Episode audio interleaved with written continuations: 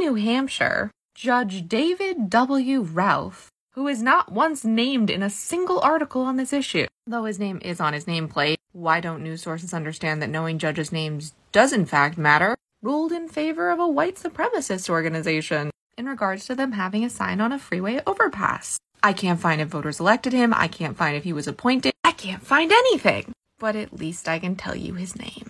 So here is ABC affiliate WMUR on this case.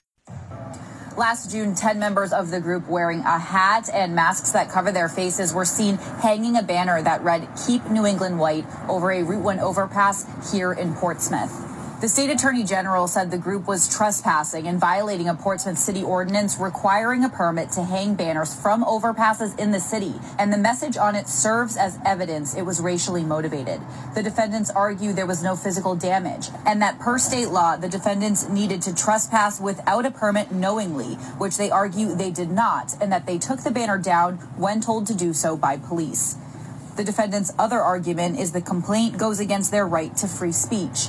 The judge ruled the state's complaints were too broad. The document saying while this message is reprehensible to most, what they did did not fit the legal definition of trespass. The AG's office says they feel this case is critical and they do plan to file a motion for reconsideration within the 10 day deadline. In Portsmouth, Kelly O'Brien, WMUR, News 9. Did she just say is reprehensible to most? In quoting Judge David W. Ruoff? Most? That feels like the wrong way to word it. And I'm still struck by the fact that he is just called a New Hampshire judge. Haven't we learned by now that judges matter? No. I'm really glad that the state is going to retry this. Hopefully, they don't get another judge that says that most people are offended by it. Short Cast Club